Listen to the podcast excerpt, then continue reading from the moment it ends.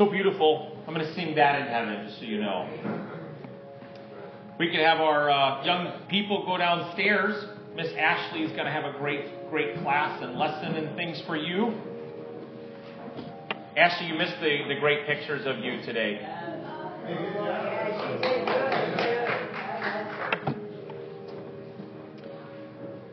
Amen. Um, if you wanted to turn me real quick in your Bibles to 1 Peter chapter 3, we'll actually start in verse 3 and 4.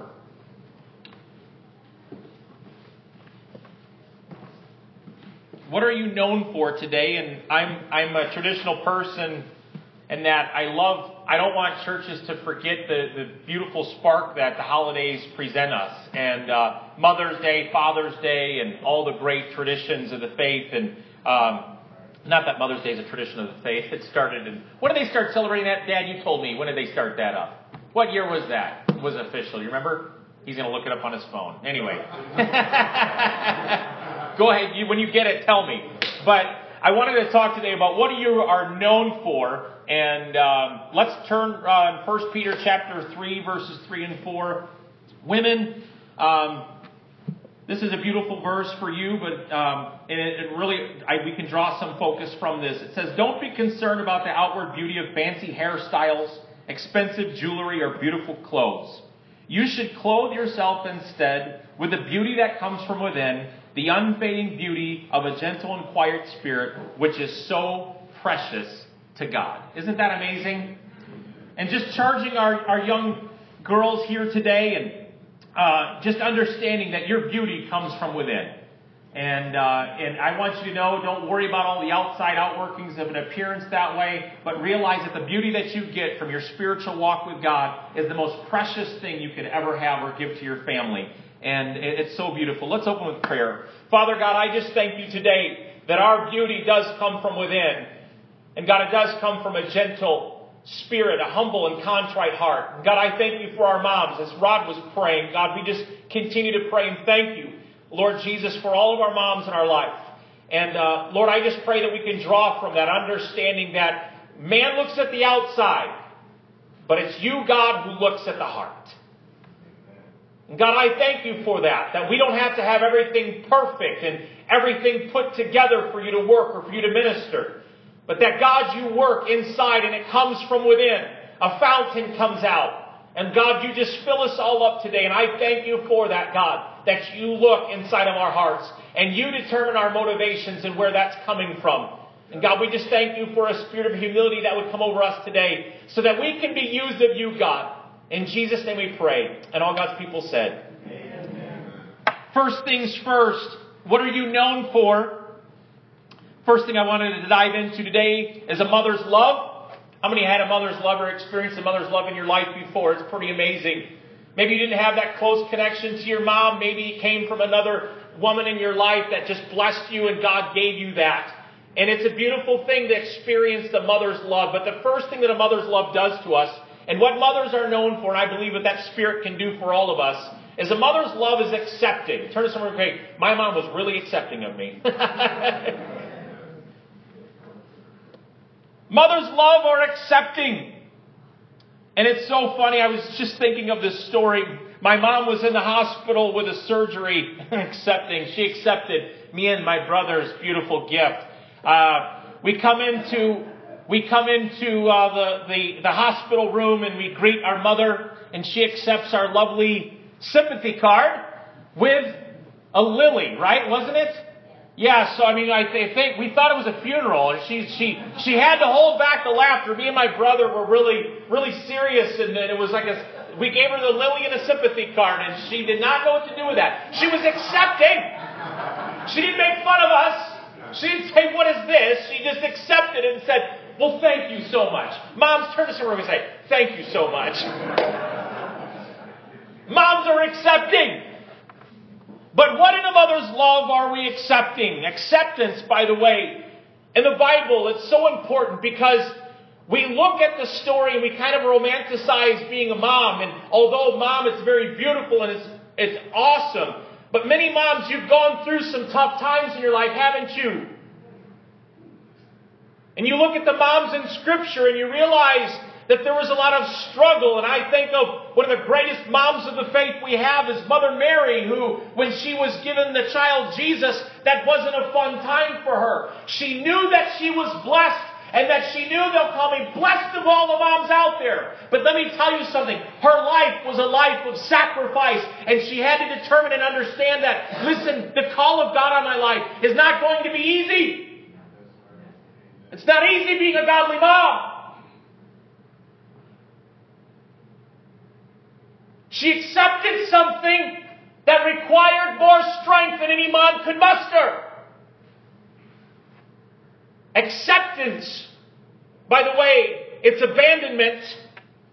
One writer says the great risk of great lovers when an awesome power is given over, the power to hurt. No one in the world has such power to hurt as a husband or a wife or an intimate friend. To love is to be vulnerable to that power which lies in the hands of the loved one. When a mother looks into the face of her tiny newborn child, she knows that that little creature already has the power to rake her soul with pain, a power which will grow as the child grows. As scripture tells us, a sword shall pierce thy own soul, said Simeon to Mary in Luke 2.35. To love means to open ourselves to suffering. Shall we shut the doors, our doors to love then, and be safe? And many of us, I want to encourage you today to open your life to that inner beauty that God's blessed you with. You might be called into suffering. You know, we're going to get out of this point. I promise. We're going to get happy again. I promise. But moms and, and, and, fathers and everyone, every one of us must understand when we open our life to, to an abandonment, when we open our life to acceptance, we open our life to the understanding that when we love Christ, when God calls us, He might call us through some seasons in our life that might be called to call us to suffer to take on that spirit of acceptance. It's so important. A mother's love is accepting.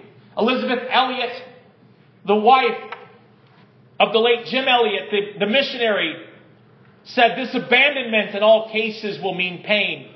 Christ listed some of the troubles his followers could expect so they would not be taken by surprise and thus discard their faith in him. You know, Jesus told the disciples kind of what they would go through and that acceptance of following Him. And mothers and everyone in this building today realize that when you accept that call and when you go after it, leaving those things behind, leaving our own ways behind, leaving our own path behind, to accept the call that God has for us. He did not offer immunity. Here's what Jesus asked for, by the way. Jesus asks for trust. He doesn't offer immunity. I always used to love this. We used to play Monopoly in Bible school. Me and the guys would play in Bible school till like 2, 3 in the morning, and then we would try to wake up for class the next morning. It was me and Jason and Neil, and we would play there. And you know, I would be beating Jason one night in particular. I wanted to, I wanted to kill Jason. I did. I wanted to, murder was in my heart that night. He, I was winning. I was blowing him away, and he sold all of his properties to Neil for a dollar. I said, you can't do that. You, yes, you can. It's in the rules. So he didn't want me to win, so he sold all his properties and I lost because he sold his properties for a buck. That has nothing to do with what I'm talking about here today. I've got to get back on immunity. Back on immunity.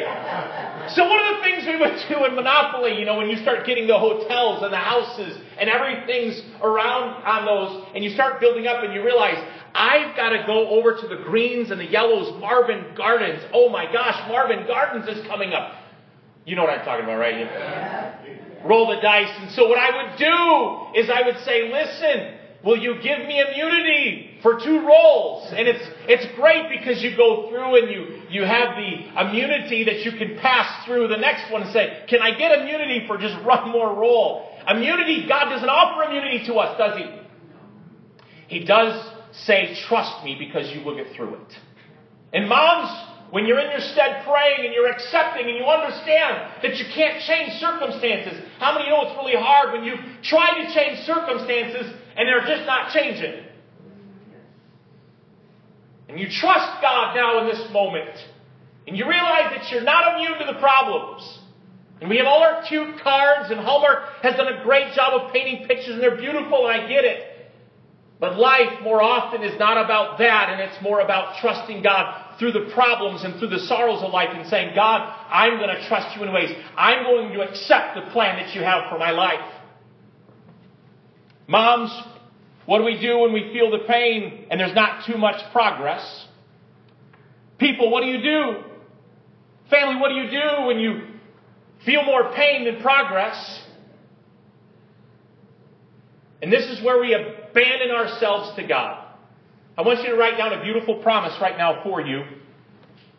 One of the most beautiful scriptures, Psalm 56, verse 8. I want you to write it down first and then turn there. And I want a mom to read this verse. She'll do a much better job. In fact, I'm going to let my mom read it. She's going to punch me. She gets to read it. My mom gets to read it. Psalm 56, verse 8. She's going to, she's going to get me at lunch. Verse 8. You have taken account of my wanderings, put my tears in your bottle. Are they not in your book? Isn't that amazing? I love it. Psalm, what my translation says, you keep track of all my sorrows. You have collected all my tears in your bottle. You have recorded each one of them in your book. God keeps a record. You know that? Now, what He does with our sins is this He casts them as far as the west is from the east. God has forgotten our sins, He remembers them no more. But He doesn't forget sorrows, He doesn't forget pain. Do you remember when the children of Israel, when the Jews were, He heard their cries. He heard their cries. He heard their cries when they were going through. He heard their suffering. Don't give up because God is giving account to that. And every time you've cried over your family and every time you've cried over your children that haven't gone to where you thought they might be and dealing with the problems and the pain and trying to find solutions in that, I want to tell you, I love, I've said it before what Charles Spurgeon says. Tears are liquid prayer. Scientists have actually defined and they've taken samples of tear ducts and they've taken samples of when those tears come and they actually know the difference between tears of pain and joy. There's actually different chemicals going on. Your tears matter to God. They remember And I want to give you a promise today, moms, if you hold on to that and say, God, you, this suffering's not for nothing. I am not forgotten. I am not thrown out into an island of forgetfulness. Don't give in to the devil's lie that God doesn't care or that he's not even paying attention to you in your pain. God is paying attention. He's getting you through it. I love the promise of Scripture when he says in Isaiah that he says, when you go through the waters, I will be there. You won't be drowned. And when you go through the fire, you won't be burned. And folks, I want to tell you today, when you go through those, you might go through, but you won't be drowned and you won't be burned. You'll come out on the other side. That's one promise if I can tell you today. With all the sorrow and all the pain, it will be worth it. Psalm 37, let's turn there. Beautiful promises continue.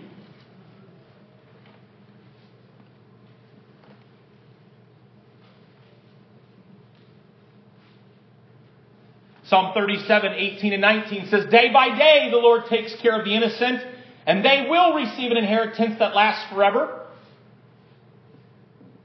They will not be disgraced in hard times, and even in famine, they will have more than enough. How many have been through some rough times in your life, and it still was okay, and you got through it? How many get throughers do we have in the house today? We got a couple of them. You got through it. You're here. It's a beautiful thing. You got through it. And people say, well, man, listen, I'm struggling here. You got through it. Do you know how wealthy we are today? We got up today. We had electricity in our house. We had the running water. We had beautiful things. We got through it. The bills came and the bills went, and you're still here. You had enough. But some days we have hot dogs, we have the tube steak, right? And you got through it with the tube steak, didn't you?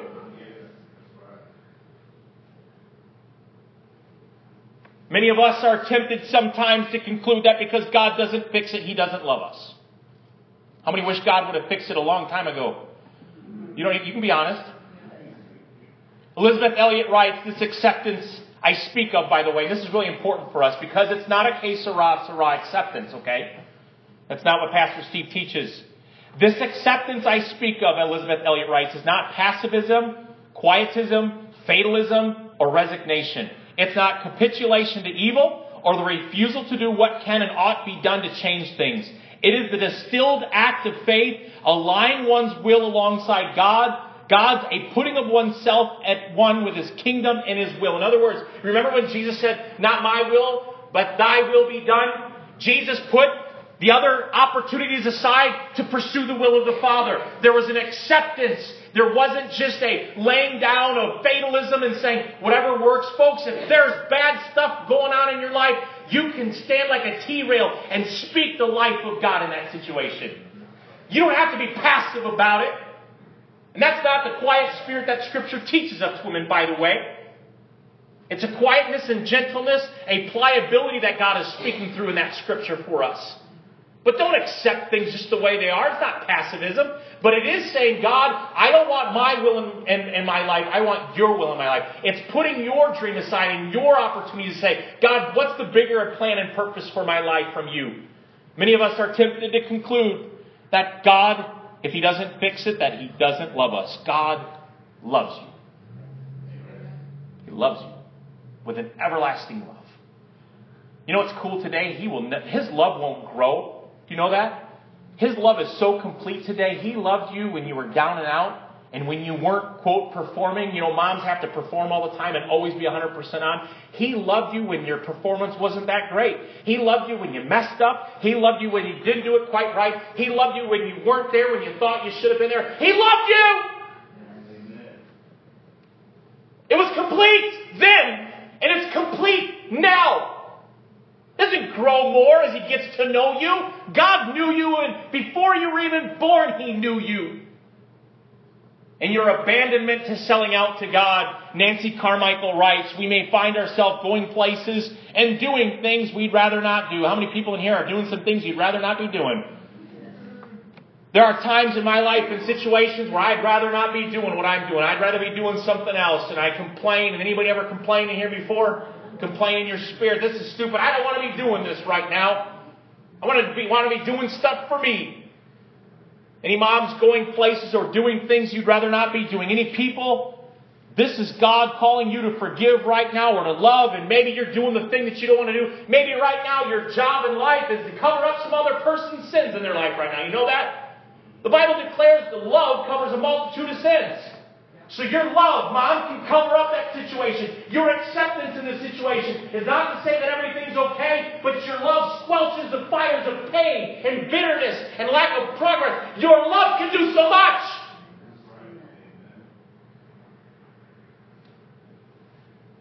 God so loved the world that He covered it all up. He said, I'll take all the pain. I will cover it. I will take the judgment that you deserve because I love you. That's the power of love. And it's not Huey Lewis and the News.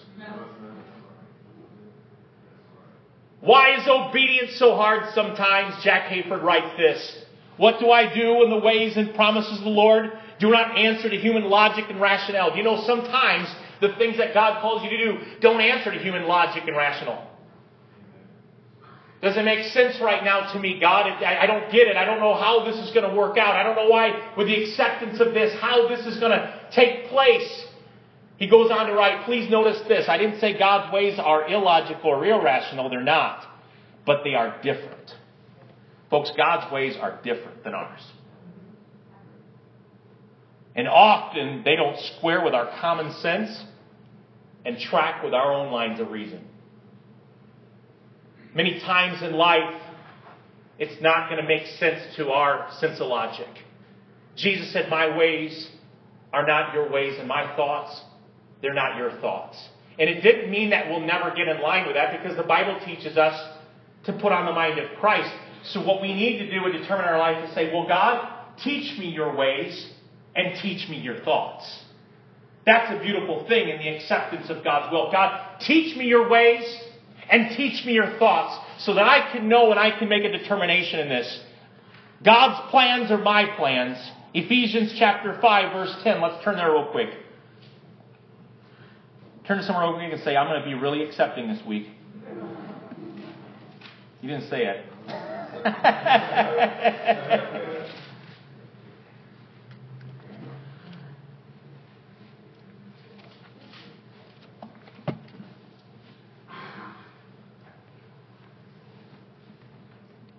Living sacrificially is so hard. Isn't it interesting when we start to live for the other person in our lives, loved one, we can start to see some things and grow out of that, and it's a beautiful thing when that happens. Ephesians chapter 5, verse 10. Carefully determine what pleases the Lord. Carefully determine what pleases the Lord. In any circumstance you find yourself in, you can carefully determine God, is this pleasing to you? And it's so beautiful. Be a person known for obedience and don't go back because God is not done. Number two, a mother's love is this. A mother's love is committed. Isn't that beautiful? A committed love. I love that how a mother with her child and how she is attached to that child. She is committed to that child. She is, she hears the child. When that baby cries, a mom will be able to take apart and know in a crowd whose baby that was. That's my baby. Jack Hayford writes, not knowing what hardships or heartaches lie ahead of her in a foreign land, Ruth she chose to cling to what was left of her new family rather than returning to the old. In doing so, she placed herself in a position to find a new time and a new place. Ruth, we think of the powerful woman in Ruth, right? Ruth had her mom Naomi, and Ruth, her husband passed away. Ruth wasn't part of the Jewish culture. She was, she was outside of that.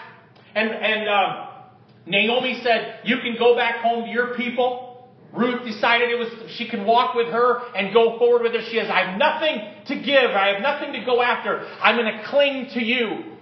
It's amazing thing how Ruth committed her life to Naomi. Ruth's very powerful words were this.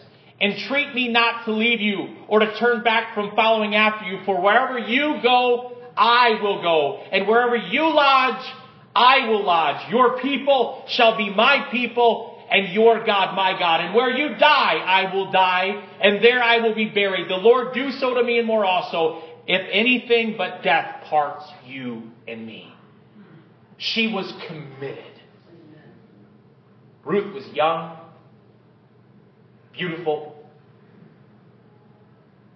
She could have gone back to her own thing. Here she was clinging to Naomi they didn't have anything. Naomi was going to the land she was going to because there was a huge um, drought that was going on. She had to go find bread. Naomi was going through her own bitterness and her own despair because Naomi's husband had passed away. And Ruth realized that there was something more. Your God will be my God. See, it's interesting. She saw this mother, she saw this beautiful woman who was walking after God, and she said, I want what you have.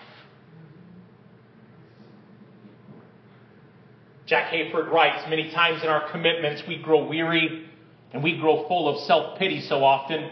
Naomi, even in her own situations, was in a place where she said, basically, I'm no more. Nothing's going to happen. And little did she know some of the greatest blessings would come through the kinsman redeemer in her own life.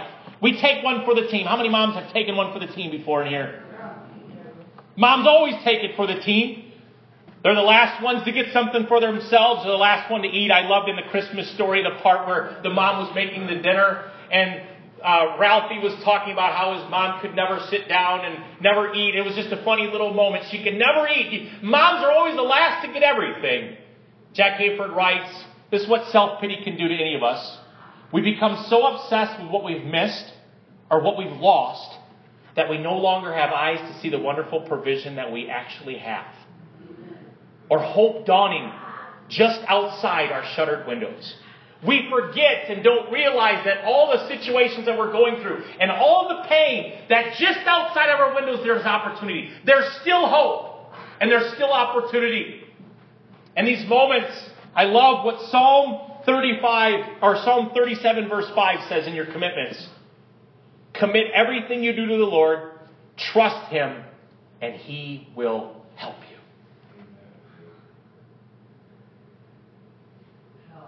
What's inside of you today? It's the costly course of commitment. I heard a poem that was written in John Rice Poems. It said,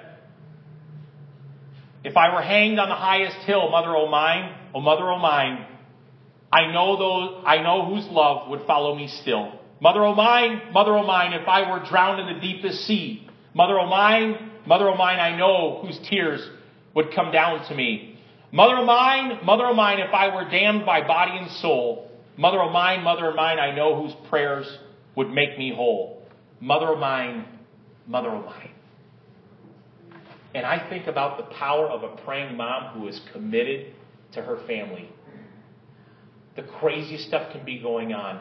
And the fabric that is holding that family together is not finances, is not the bonus, is not the awesome house, not the cars, and not the dream vacation, but a praying mom.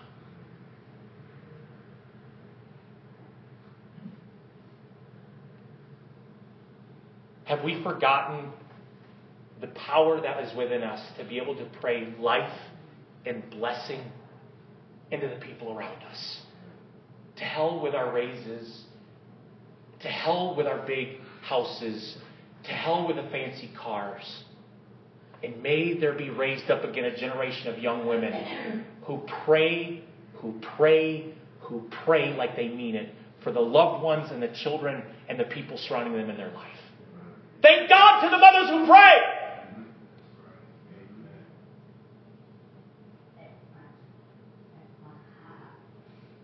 Ruth starts serving in the field. And what they would do in the fields is the farmers, the kinsman redeemer, he would say, leave a little bit behind. And Ruth is tilling the field and working the field, and she's picking up some of the scraps as they're working through the harvest. And God's favor starts to rest on her. I want to tell you that as you are committed to God's call for your family, I want to tell you that God's favor will rest on you. Favor. She starts picking things up. She brings it back to Naomi. And she looks, Naomi, we're blessed. I mean, they had an abundance of food for that because Ruth stayed committed. I want to tell you, stay committed and don't give up. Stay committed to your family. Stay committed to your children. Pray for them through the night. Do whatever you can do. And I will tell you this that in our family, my mom fought, fought, and fought for our family through prayers and praying in the Spirit. Amen. And your commitments, your fights are worth it. Fight the good fight of faith and believe great things. Stay in the field and don't quit. Here's what you will find as you work in his field and stay committed. I love this verse of scripture, Matthew chapter 11, verse 28. Matthew 11, verse 28.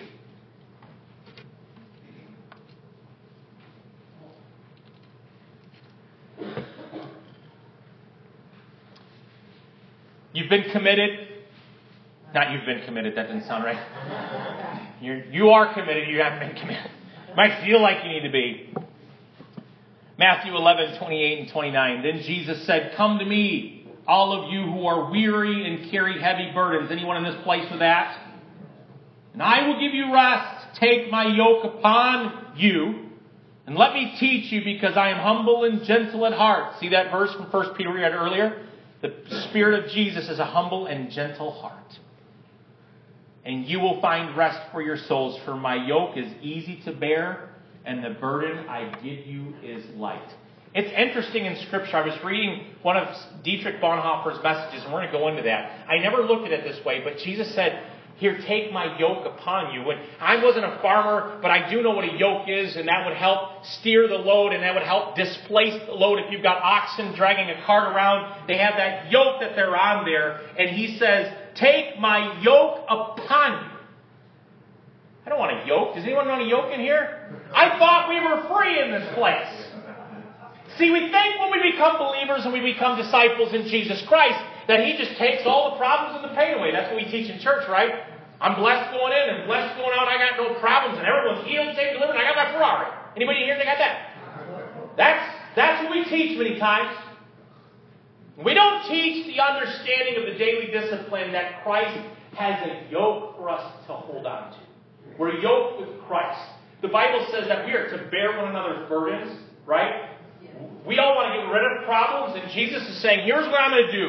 My yoke is easy and my burden is light. He was talking about also the religious experience that church gives us, where we can't even live under all the rules and regulations. And Christ says, I came to give you this light burden bearing understanding that when you're committed to me, it doesn't have anything to do with all this other garbage over here. But one thing we do have is an understanding that we do have burdens that we're going to have to carry this side of eternity. The Bible says that we're to share in each other's burdens. We're trying to get rid of all of our burdens. I want to tell you today that God will give you a burden to carry. But here's what He will do by His Spirit He will teach you how to carry the load through life. What's different with a believer and an unbeliever is this.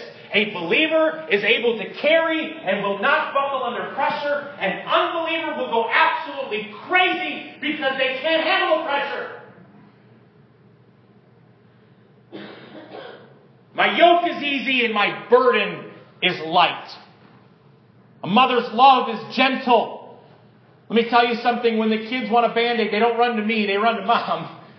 I'll get a band-aid, kid. Let's do that. Here, let's get that off the dirt off there. We don't want that. We want mom to take care of us because, Dad, you're going to rip the bandage off too fast. A mother's love is gentle. Learning the gentleness of Jesus is so important to know that he cares for each individual here in this place. Dietrich Bonhoeffer writes this. He says, Learn from me, see how I carry this yoke, and do it the same way. Learn from me, for I am gentle and I'm humble at heart. This then is the yoke he carries, his gentleness and his lowliness. And it's the yoke that we are to take upon ourselves, which Jesus knows will help to make our burdens light. To be gentle means this, folks. To not kick against the goads not to rebel against the burden, not to bump against it or rub ourselves sore, but to be quiet and patient and carry the load that has been put on us, knowing that it is God who lays the burden on us and will help us go on, gentle and humble in heart. To be humble means to know that we are servants of God and that it is the servant's job to carry the load, but it is also to know that we have a good master who will someday lift the load from our shoulders after his burden has sanctified and humbled and purified us. You will find that as God teaches you and leads you and guides you, that the burdens you face will become easier to bear. Isn't that neat? Matthew 11:30 says, "For my yoke is easy to bear." Easy to bear means this: pleasant, good, comfortable, suitable, serviceable. In the legalistic system, it was a severe burden, but service to Jesus was well fitting. The gentle burden sharing becomes so rare, doesn't it? Many times in our life, we look around and we're committed to our own things, but we forget that other people need us to be committed to them. We say, man, I don't have enough strength to help other people. God will give you strength. God will give you strength. He will give you power. Your problems, as they start to get shared and they start to get dealt to other people, and you say, man, I don't want to dump this on people. How many like to dump problems on other people? I'll, we get into this, I'll take care of it myself mentality, and then we get buried under the problem. The beautiful part of church is this, is that we're all supposed to be responsible for each other. That's the ideal church. That we're supposed to be involved in each other's lives, and we're supposed to be helping and bearing the load. Craig Groeschel writes this, and by the way, the load isn't just problems or a loss of job or any of this. It's also sins and dealing with problems in our life that we need to become whole with. Craig Groeschel writes, a number of years ago, I preached about secrecy and confession, and our church set up a temporary companion website.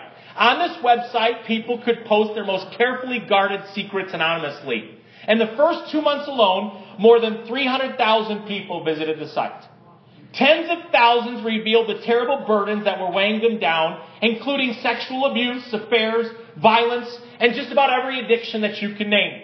While I was grateful that so many people had the opportunity to unload their heavy hearts, I was equally saddened that they felt they had no one with whom that they could share the burdens.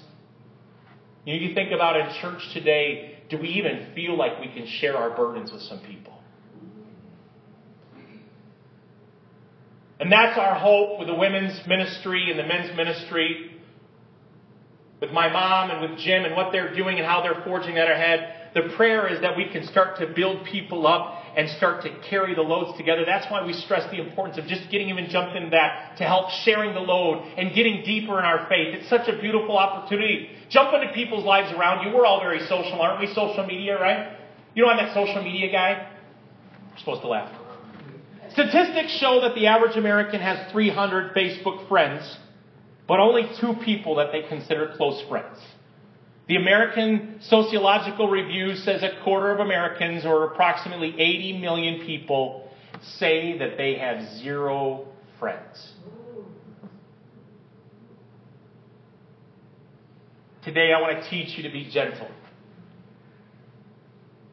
It's hard for me to be gentle.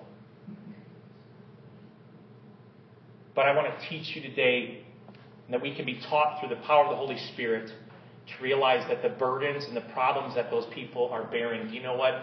Maybe we just ask to say, hey, maybe can I help you carry that burden? Turn real quick to Galatians chapter 6 and verse 2.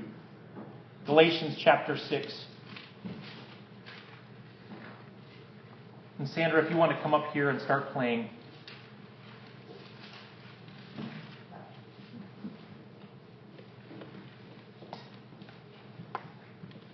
This gives us a beautiful opportunity and example of what the church is. You know, we think people are having problems. We're like, oh gosh, they've got those problems. Why can't they just deal with their problems? Nobody in here has ever said that, right?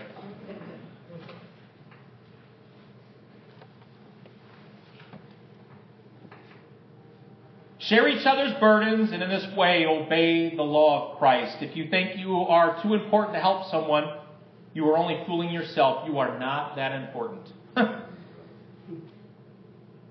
Pay very close attention to your own work, for then you will get the satisfaction of a job well done and you won't need to compare yourself to anyone else. Romans chapter 15, verse 1.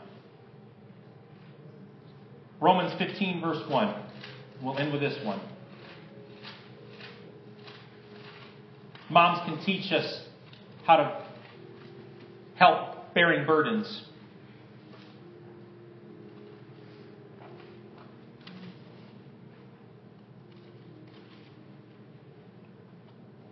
Romans 15:1 says, "We who are strong must be considerate of those who are sensitive about things like this. We must not just please ourselves. We should help others do what is right and build them up in the Lord. For even Christ didn't live to please himself, as the scriptures say, the insult of those who insult you, O God, have fallen on me. Such things were written in scriptures long ago to teach us, and the scripture gives us the hope and encouragement as we wait patiently for God's promise to be fulfilled.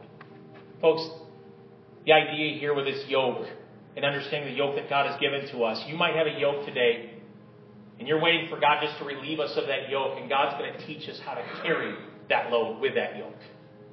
And as we become humble with God and understanding that you know what, it was frustrating before, and now when we get in step with God, we realize, God, your favor's on me, and you're moving me places. I'm not kicking against the goads. I'm not those spikes that are behind me uh, to, to keep the oxen and, and, and going in that one formation and going straight ahead. God, I'm not going to get frustrated over this anymore. I'm going to dive right into it, and I'm going to share the load with those around me. Why don't you close your eyes for a moment?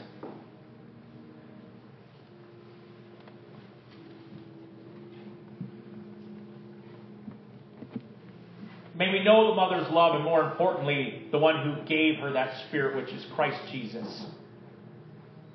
And I thank you, God, for that love and the gentle humility that you expressed, God, here on earth.